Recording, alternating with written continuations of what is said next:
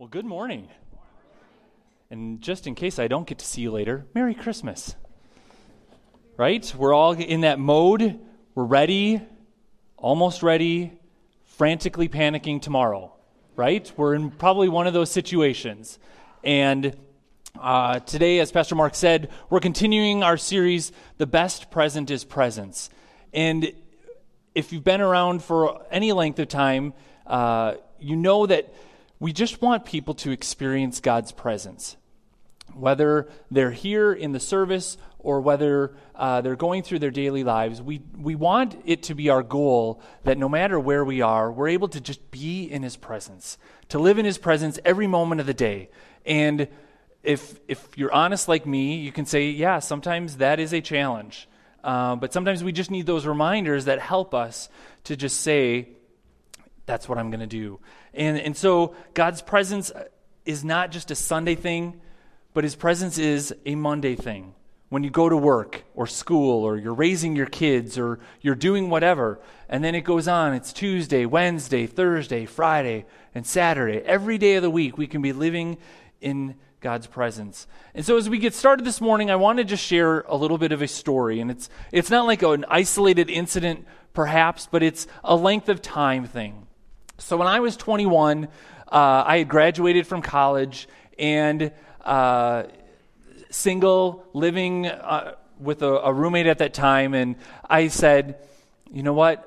I'd love to be married someday. So uh, I asked Amy to go out on a date. And it was at this time that we had been a part of the same church for a while. We had grown up in the youth group kind of the last, at least the last few years of my high school experience. And so we'd known each other for about five years, and we'd hung out in the same group of friends, and we were uh, just, we would be together as friends in, in that way. And I said, maybe, maybe Amy would be a, a good one to pursue and, and see if, if she would have me. Did that sound really bad? I'm sorry. My romantic bone overall is not very good. We'll just we'll leave it at that, and it's going to become evident here in a minute. Uh, so we began dating, and we were growing our relationship, um, but we had a few things that were challenges. Um, in many dating relationships, the couple works to spend a lot of time together right? You're looking for, oh, can I just squeeze in this like 30 minute pocket? You know, maybe we can meet halfway between your work and mine and we can, you know, have a couple fries together or, or anything like that. You, you're looking for those moments where you can be together and everything is bliss, everything is glorious. And everything was bliss and glorious with us. However, we had some challenges because I was working uh, I worked at Kohl's department stores when I first got out of college. I was at their corporate headquarters over in Menomonee Falls in their accounting department. And um, I had filled a position that was empty for uh, three or four months, and they wanted everything pretty much up to date and back on track very quickly. So I was working 60, 70 uh, hours a week at that point, just trying to get the backload of work done. So that's one side of it. On the other side, Amy was a student at UW Whitewater at that time. And so she was pursuing her education. She was going to be a teacher, and so she had a lot of things that she had to do uh, just to go through the rigors of college education. And she had college life. You, you know, you, you were having the college experience. So while we were only a little over an hour apart in distance, time was not always a factor that was helpful for us either. Because as I'm working 60 to 70 hours a week, she's got college things that are going on. Um, weekends were maybe a possibility, but not always. Uh, she had a life, and I understood that. And as much as I wanted to be with her and, and she with me, she also had a life. Um, and so we embraced that, and we would try to do things. Um, when we could. So if she was back home from college, or if there was that opportunity where I could go down and hang out with her and her crew of friends, we would look for those kinds of opportunities. But it wasn't like we had, you know, you know, every day we'd be together or things like that. So that was one obstacle that we had to overcome. Now, there's a se- second obstacle uh, that we had, and I'll just say it was me. Okay? So, while I was interested in Amy, and I desired to be with her and spend time with her, I was not always interested in, we'll say, putting in the work of the relationship, especially a it wasn't a long distance, but we'll just consider it a long distance relationship. We were an hour away, and so I didn't always want to put in that work initially. Um, as I mentioned before, you know, distance was an obstacle, but one obvious way to overcome that would be to talk on the phone, right? And if you remember, for those of you who are in the 35 and over age, who cell phones were not as prevalent, you remember that you'd sit on your phone and you could talk to that significant other, and sometimes it would be long conversations where you're oohing and eyeing over every word that the other person is saying, and it was just glorious, right? Okay, yeah, that wasn't always me. Um, and I remember that I did not always, shall we say, succeed in that area. I would a lot of times come across probably as less than interested in what was going on. Either I didn't understand or uh, you know, I couldn't relate to everything that she was saying. While I should have, I wasn't always successful in that area. And I do remember a few times when Amy was a little hurt, uh, perhaps a little perturbed at uh, me not being fully engaged in the moment and in the conversation. So I could blame it on being tired after a long day of work or not fully understanding what she was going through or the experiences she was having. But the bottom line was that I just needed to get over myself and just engage and give her the give her the detention, give her the attention. detention for you. Uh, this is going to be a long sermon, let's just put it that way. give her the attention that she deserved. And I had to grow up and mature in the relationship. And fast forwarding now in time, we've had 20 wonderful years of marriage. And I'm very grateful that she said yes. And I'm very grateful that we do get to spend time together. And I love being able to do that. I love being able to in the rare moment when we get the opportunity to go on a date, just the two of us, I love those moments. But I also love just being able to, at home, we can catch up on each other's day. We can hear what each other has gone through during the day. Sometimes it's we get to sit around the table and do that. Sometimes it's in passing, like I'm going here, you're going there. Hey, how was your day? Great, good. All right, let's go. Um, but it's even better some of those moments when we just get to wind up on the couch we're just sitting, we're just spending time together. Last, yesterday, after uh, a, a, great day of, of Christmas with her family, uh, we just came home and we just kind of got in our PJs and we just sat on the couch and we were just able to spend time together. And sometimes that's just a beautiful thing. We didn't even really, we didn't have any deep conversation, but we just were there with each other. And as we continue this idea of the best present is presence, it is this idea of spending time together or living in his presence that I want us to explore this morning. So if you would turn in your Bibles or take your Bible apps and go with me to Matthew chapter 1, verses 18 to 25. We're going to take a look at Matthew's account of the birth of Jesus this morning. After a brief genealogy of Jesus going from Abraham down to Jesus, Matthew begins his gospel by sharing these events. This is really the first story uh, that Matthew gives us. So in Matthew 1, starting in verse 18, he says, This is how the birth of Jesus Christ came about. His mother Mary was pledged to be married to Joseph, but before they came together, she was found to be with child through the Holy Spirit. Because Joseph, her husband, was a righteous man and did not want to expose her to public disgrace, he had in mind to divorce her quietly. But after he had considered this, an angel of the Lord appeared to him in a dream and said, Joseph, son of David, do not be afraid to take Mary home as your wife, because what is conceived in her is from the Holy Spirit. She will give birth to a son and you are to give him the name Jesus, because he will save his people from their sins. All this took place to fulfill what the Lord had said through the prophet The virgin will be with child and will give birth to a son, and they will call him Emmanuel, which means God with us. When Joseph woke up, he did what the angel of the Lord had commanded him and took Mary home as his wife. But he had no union with her until she gave birth to a son, and he gave him the name Jesus. So Matthew gives us a brief synopsis of the events leading up to and surrounding the birth of Jesus. And as he relates this to his readers, he frames his account to demonstrate that Jesus' birth is a fulfillment of Scripture. He, without a lot of detail, he tells us that Mary and Joseph were engaged, that Mary was found to be pregnant, that because of this, Joseph wanted to divorce her quietly and just kind of set her to the side. But then an angel came and said, Hey, Joseph, this is all from God. It's okay keep moving forward uh, and marry Mary. But notice that Matthew did not tell us many details about Jesus' actual birth.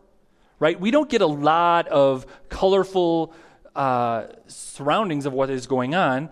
Whereas Luke tells us that Jesus was born, he was wrapped in swaddling clothes, he was placed in a manger, the angels sang, all this kind of stuff. Matthew doesn't do that at all. All we get from Matthew is the baby was born, and he, Joseph named him Jesus. That's basically it. Like, it's an event, but it's, in a sense, it's a non event because the more important focus for Matthew is he wants to proclaim a simple but world changing message.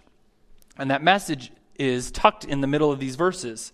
He's pointing out a critical fact that his readers need to understand that as a fulfillment of a prophecy given almost 700 years earlier by the prophet Isaiah that this child is Emmanuel, which means God with us.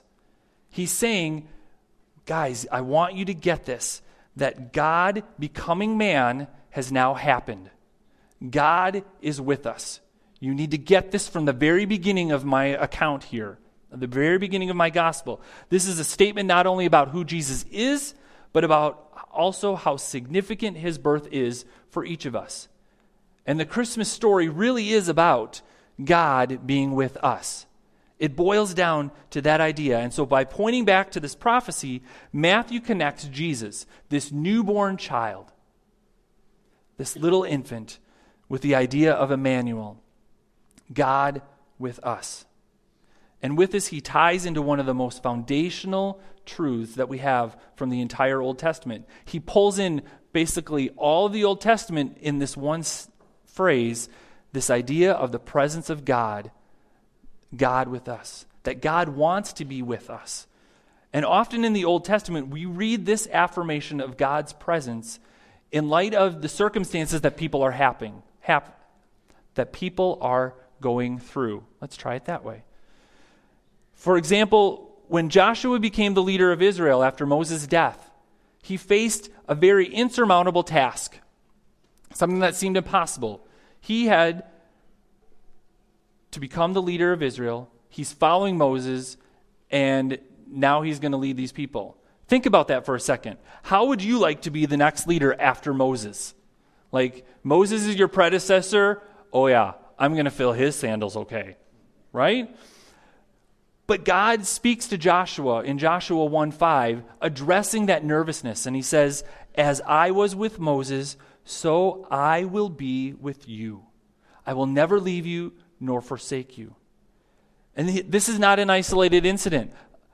Jacob, when he fled from his home because of Esau's anger, he's, he's going and he's, he's trying to find relatives uh, of his mother's. And God promises him in Genesis 28 15, I am with you and will be watching over you wherever you go. Another example comes in Second Chronicles when a vast army comes against the kingdom of Judah, against Jehoshaphat the king and the people. They called out to the Lord for his help. And the Lord speaks through a prophet and says in Second Chronicles 20:17, "Do not be afraid. Do not be discouraged. Go out to face them tomorrow." And the Lord will be with you.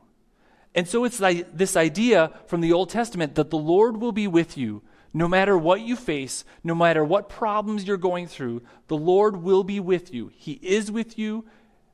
And that was that idea that the presence of the Lord was with them wherever they went. So Matthew connects with this idea that God is with his people, and he goes on to proclaim here in Matthew 123 that Jesus is the embodiment of that truth. Like in the past, it has been all the Lord is with you in his presence by his Spirit. And now we get the physical form of Jesus carrying that out. The invisible God, who has always been with us, has now become flesh. He has put on skin and bones, hair and clothes, and he has inserted himself into humanity to be with us each and every day. He has revealed himself to us in the person of Jesus because, in an effort to help us know him better and in a more personal way, Jesus took on a human form, right? Just like we get to know our spouse, a friend, our children through spending time together and walking through them or walking with them, building our relationships through interactions, Jesus came in human flesh and he dwelt among us so that we could know God better. To explain this even better, I want to read this quote from author David G. Benner. He writes If the invisible God had never become visible, our knowing of God would remain very limited. But divine self revelation was made complete in Jesus. To know Jesus, therefore, is to know God. Jesus is, and he quotes from Colossians 1:15, the image of the invisible God. Thus he is the filter through which we need to pass all our ideas about God as we seek to move from knowing about God to meeting God personally in Jesus. We have the opportunity to know God through Jesus as we read through all of the gospel accounts, we get to understand who God is, that God was with us day to day, living with us and sharing in, in the daily lives that we had. In essence, God with us means that He came to earth to demonstrate who He really is and to show us in the daily, personal, everyday, ordinary life that we live who He is.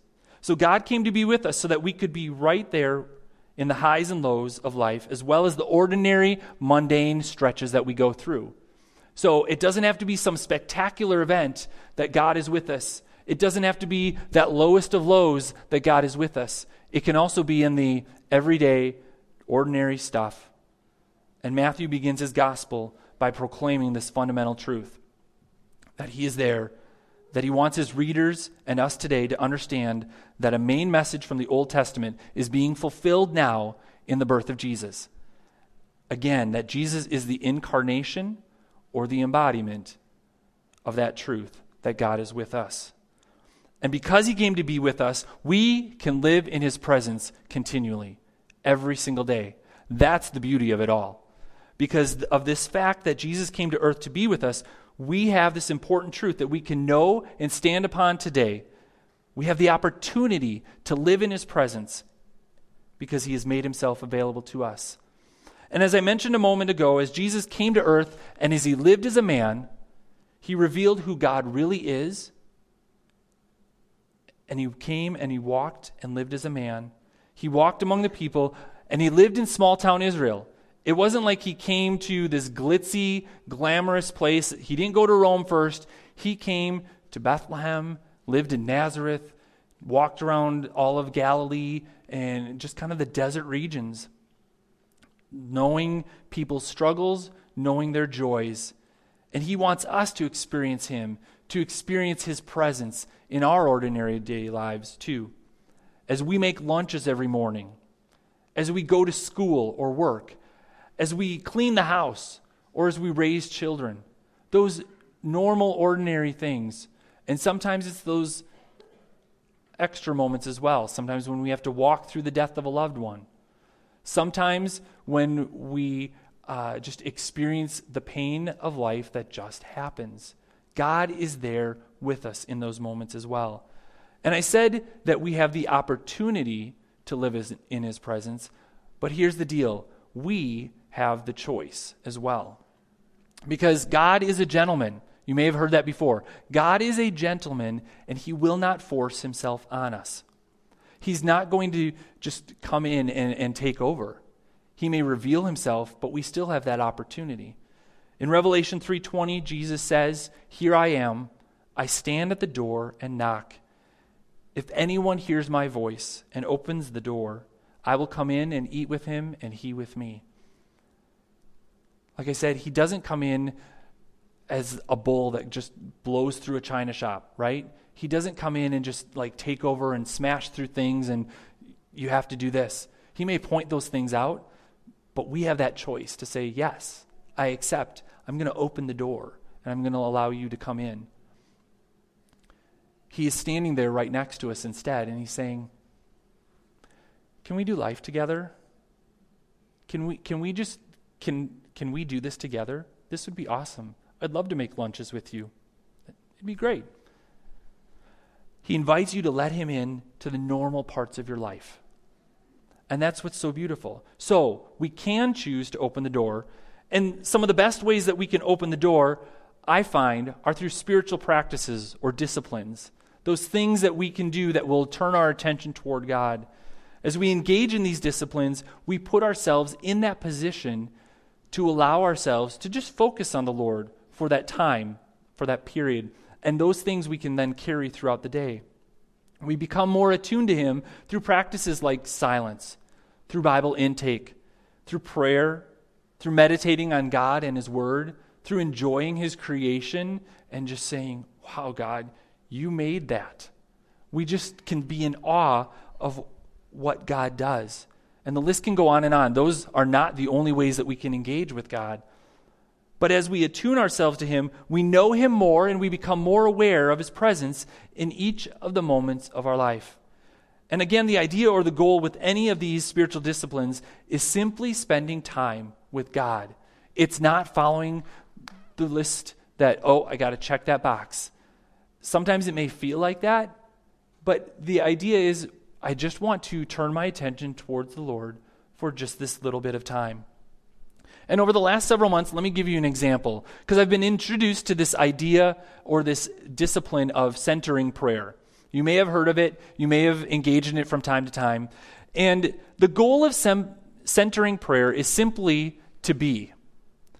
Just to be with God. You just sit in it, literally, you sit there and you, you try to turn your heart, your attention towards God. And it, it sounds beautiful and glorious. You know, as Psalm 46 10 says, Be still and know that I am God.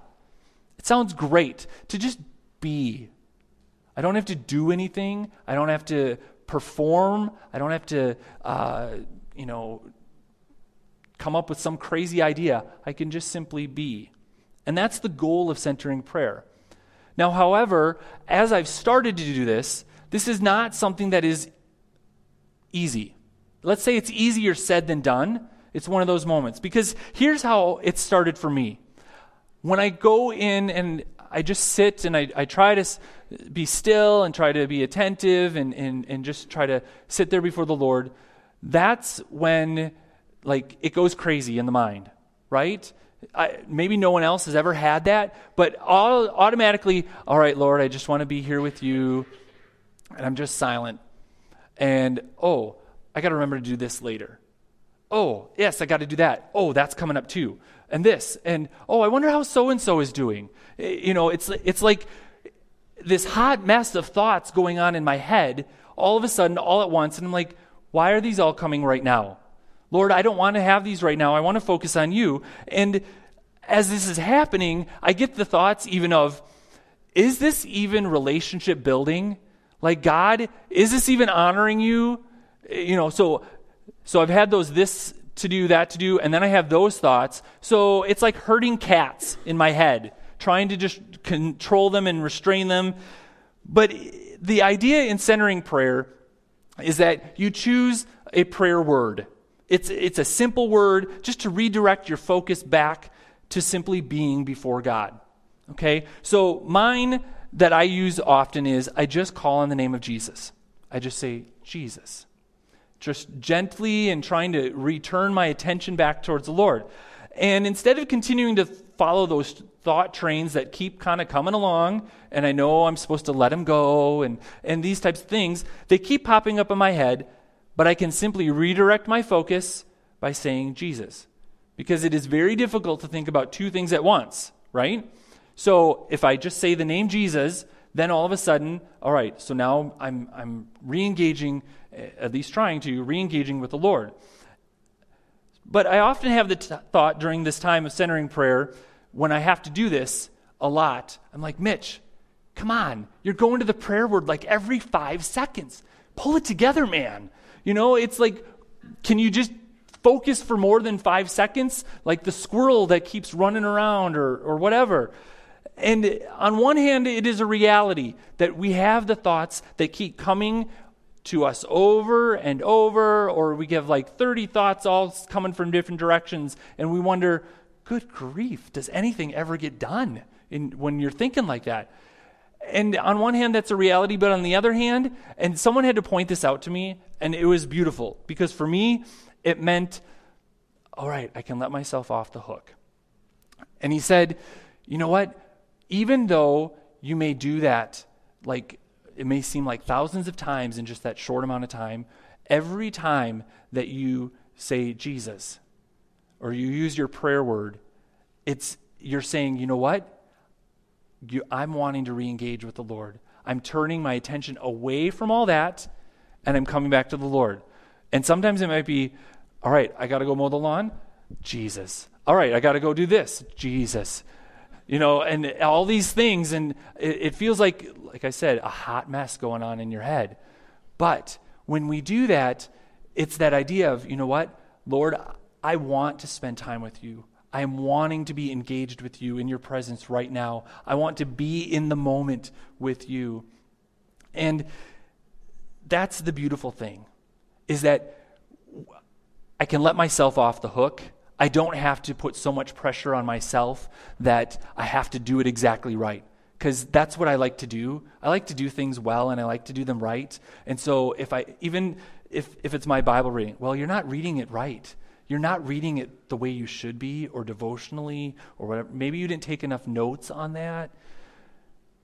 Jesus is just, it's that idea of, I get I can read and I'm just wanting the Lord to speak. I'm, I'm spending time before Him and I'm just wanting Him to speak. Or I can be out and driving, and, and all of a sudden I'll have this great thought because the Lord has just planted that in my heart. You know, and so I can let myself off the hook that I don't have to perform, I just have to be. I just have to be in the presence of the Lord. Because here's the bottom line He wants to spend time with you, He wants to spend time with me. He is just looking for our presence.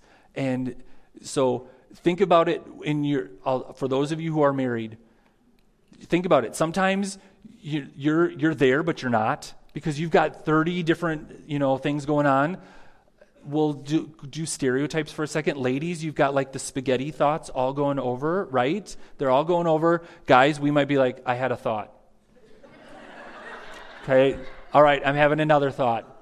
Okay? Sometimes it can be like that. Sometimes it feels like, okay, I've got to do these 30 things. I've got to run this errand. I've got to do this thing. And sometimes we just have to say, okay, how do I bring the Lord into this? And just like dating couples who are building their relationship, or even the friends that you hang out with, sometimes, if you've ever been like me, sometimes you just waste time with each other like there's nothing productive out of what you just did, but you're spending time and it's meaningful and you're just there with each other. You, you just get to sit. Maybe you, you know, you, you squeeze your significant other's hand and like, I'm thinking of you, even though like I've got 30 other thoughts going too, but I'm thinking of you as well. And I love you. And it's in those relationships that just being together is enough, right? You're there in the moment without having to accomplish anything. And it really is the same thing with God. I think if we can liken our relationship with God with a relationship with a friend or a spouse, that can bring much fruit in our lives where we're just saying, I'm going to just be with God. In those moments as we engage in our spiritual disciplines, we simply make ourselves present to God. We turn our attention to Him to be with Him just as He is with us. Now, whether you're currently practicing spiritual dif- disciplines or you want to but haven't started, or you seem to stop and start because you don't feel like you're making any headway, I want to offer some encouragement to you. Start to engage in a spiritual practice and just keep going with it. Try it, try it for a while, um, and it may feel awkward or clunky at first. But that's kind of where things start, right? When you first do things, it feels a little awkward or clunky. When you first rode a bike, um, it wasn't this graceful picture of you riding up a hill. You were like, you know, wobbling all over and falling over and uh, all that kind of stuff. But keep in mind that the idea is that you're turning your attention to God to be with Him just as He is with us. And to this point, in the spiritual maxims of Brother Lawrence, Brother Lawrence gives us this encouragement regarding the practice of God's presence, of being with Him. He says this For as much as without time and great patience this practice cannot be attained, be not disheartened at your many falls. Truly, this habit can only be formed with difficulty, yet when it is so formed, how great will be your joy therein. Instead, it may be frustrating at first. And you may be thinking, is this doing anything? Am I getting anything out of this? Lord, is this even honoring to you? I feel like this is not helpful.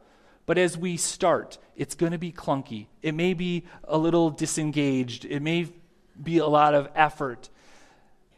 And in the culture that we live in, we have a bent toward things being instantaneous and quick fixes, right? We want it to happen and happen now. And think of it like this I thought, guess what? In about 10 days, there's going to be a good chunk of people who are wanting to lose weight. And I used the word chunk specifically. Okay? There's going to be a good chunk of people who want to lose weight. And in 2019, they're going to say, I'm going to lose 50 pounds. Yes.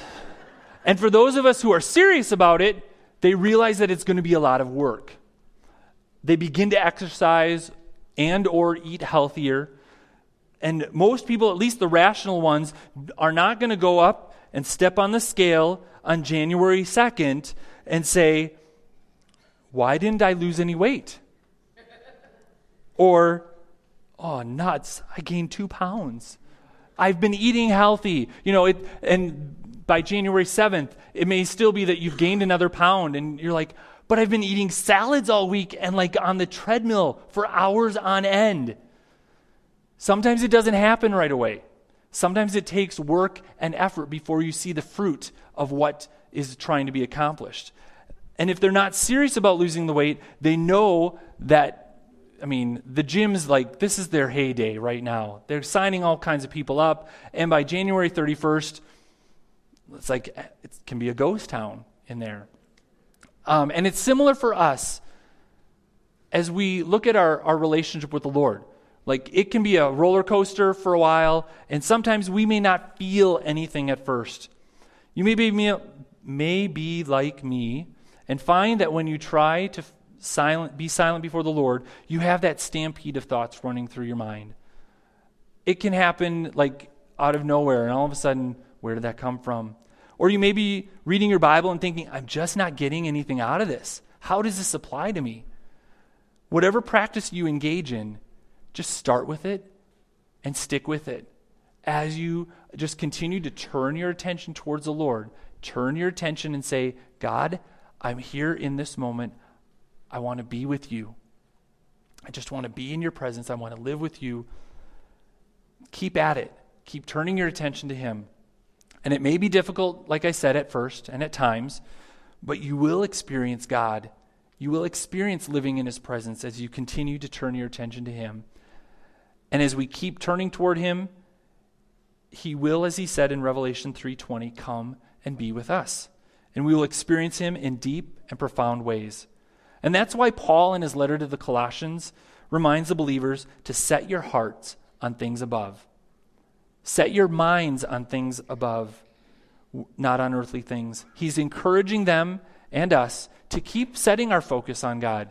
Like, it may have to be moment by moment, it may have to be day by day, but keep setting it. Keep, keep turning your focus back towards God. Keep, you know, whatever's going on, yes, we have to deal with this, but kind of then you may have to right set your mind and, and get it into the right spot again. And living in his presence and spending time with him should not be restricted or confined to just those spiritual disciplines. Like we can live in his presence even after we do our morning devotions, our, our morning time of quiet be, before the Lord. And I use morning, you know, whatever time of day you do that. It doesn't have to be, all right, I got 15 minutes with God, and that's where it's at, and then I'm going to go about and do the rest of my day. Like we can take what's happened here and we can bring that throughout our day, whether we're making lunches, and we can just be like, Lord, bless this food to my children as they're going to eat it later on. May they actually enjoy it today. Um, or maybe we're at work or we're at school and you know we're walking through the halls uh, of our schools and we're saying lord just help me to be aware of what you might want me to do how can i just be a blessing to someone today Maybe it's, you know, we some of us have exciting jobs, some of us have really boring jobs, but we can bring God to any of those situations. You know, we can just say, God, I invite you into this place in this moment, and I want you to be right here with me. And if we have to be critically thinking about things, Lord, give me that wisdom that I need so that, you know, what I do doesn't kill someone. Um, or, you know, doesn't hurt someone because I've just uh, fouled up the, the assembly line. Or maybe we're just, we're, we're stuffing boxes all day, and sometimes we can kind of get bored with it. Lord, I just love that I get to be able to do this, and as I'm doing this, I can spend time with you. And so, Lord, just speak to me here. You know, whatever it is that you want me to do. If I need to, you know, uh, be nicer to so and so, or they look like they're really having a bad day and I can just be a light to them, help me to do that. You know, we get to that opportunity to not, it's, living in the presence of God is not about just the spiritual disciplines, but it's then like what God is doing in us through those spiritual disciplines and how that then affects the rest of our lives. And so earlier I used a quote from Brother Lawrence. And here's the deal Brother Lawrence was a 17th century monk in France. Okay, so very different time than what we live in now today. Um, but here's, here's some truths about him. He was just a very simple, common man. He worked in the kitchen at the monastery. Uh, he desired above everything else. This was his main goal with his life. Once he came to Jesus, uh, he said, I just want to commune with God the rest of my life. And even while he worked in the kitchen, he was trying to keep his attention toward God. And so he would pray something along these lines Lord of all pots and pans and things, make me a saint by getting meals and washing up the plates. Lord, make me a saint by what I have to do right here in this moment.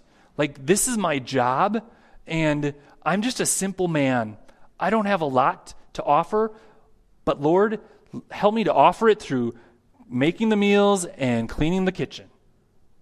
And oftentimes we can think, well, what's God going to do in that? You'd be amazed what God can do in transforming you in those moments when we're just saying, Lord, have this. I invite you into this, into that pile of dishes that has been there for a while, that I need to get done. Lord, I just invite you into helping me with that.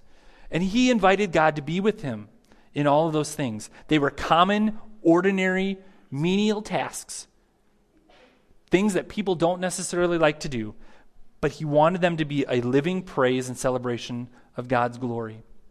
So, whether he was praying in his quiet time or praying and worshiping while he worked in the kitchen, he wanted to spend time with God, living in his presence.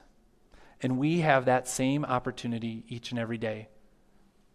That's the beautiful thing that because God is with us, because the virgin who was with child gave birth to a son, his name will be called Emmanuel, God with us. The best present really is presence. God's presence. We get that each and every day. Because here's the deal, and I'm going to close with this thought Matthew 28. So at the very end of Matthew's gospel, then, he comes back to this idea of God being with us. As he's sending out his disciples, he says in verses 19 and 20, Therefore, go and make disciples of all nations, baptizing them in the name of the Father, and of the Son, and of the Holy Spirit, and teaching them to obey everything I have commanded you. And here's the, the kicker and surely I am with you always to the very end of the age. So he starts his gospel and he ends his gospel with this idea God is with us. God is with you. I am with you always. No matter what you're doing, I am with you. And we get the choice. We can live in his presence and experience him on a daily, even moment to moment basis, turning our attention toward God again and again and again and again and again and again and again. And as he will enter in, we can commune with him when we open the door. When we open that door and invite him in to every moment that we will allow him. Would you stand with me as we pray today? Lord, we thank you that you have come to be with us. Lord, we are so grateful that you fulfilled all of the Old Testament and that you came to be with us. You embodied that truth that you are with us in, in the person of Jesus, that you came as a little baby, a little child, and you lived among us. You lived among people, simple people, so many years ago. But it didn't just stop there. It didn't just stop 2,000 years ago. Instead, you say, I am with you always, even to the very end of the age.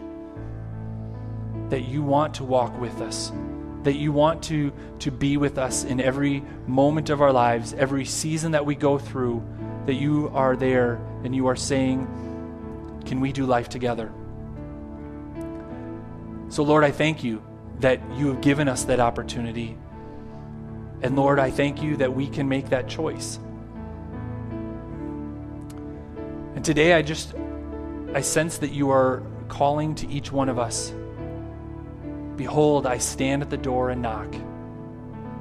You are just wanting us to invite you in and to keep inviting you in to each and every situation that we go through.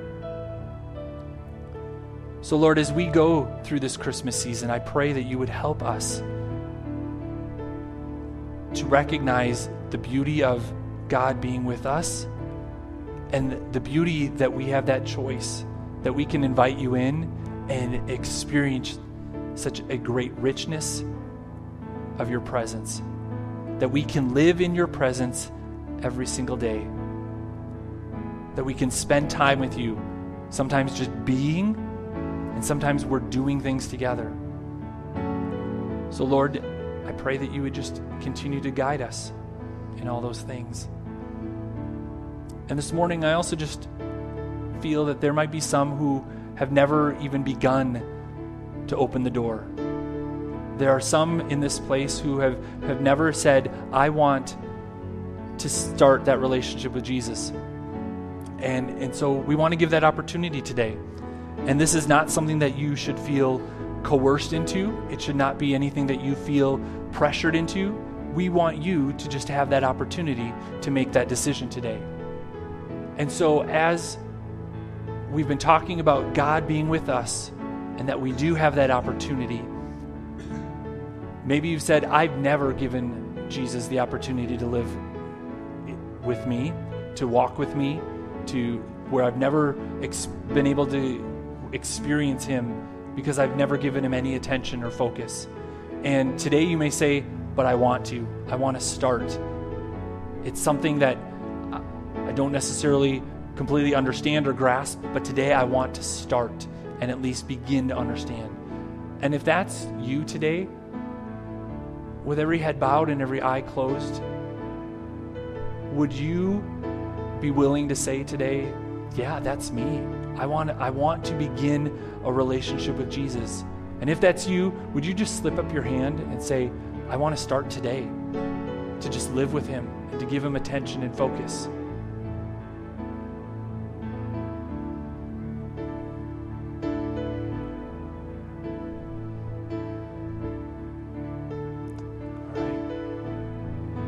Well, Lord, we thank you for this family of believers that you've given us, that we could be together and that we can uh, spend time in your presence on this glorious day. And we pray that you would be with us as we uh, head out of here in, in a few minutes, that we would be able to uh, just commemorate and celebrate your birth and that good news that God is with us today.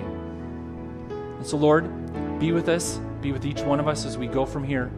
Uh, just give us your presence, and may we respond, and may we invite you into each moment of our lives. Thank you, Lord Jesus. In your name we pray.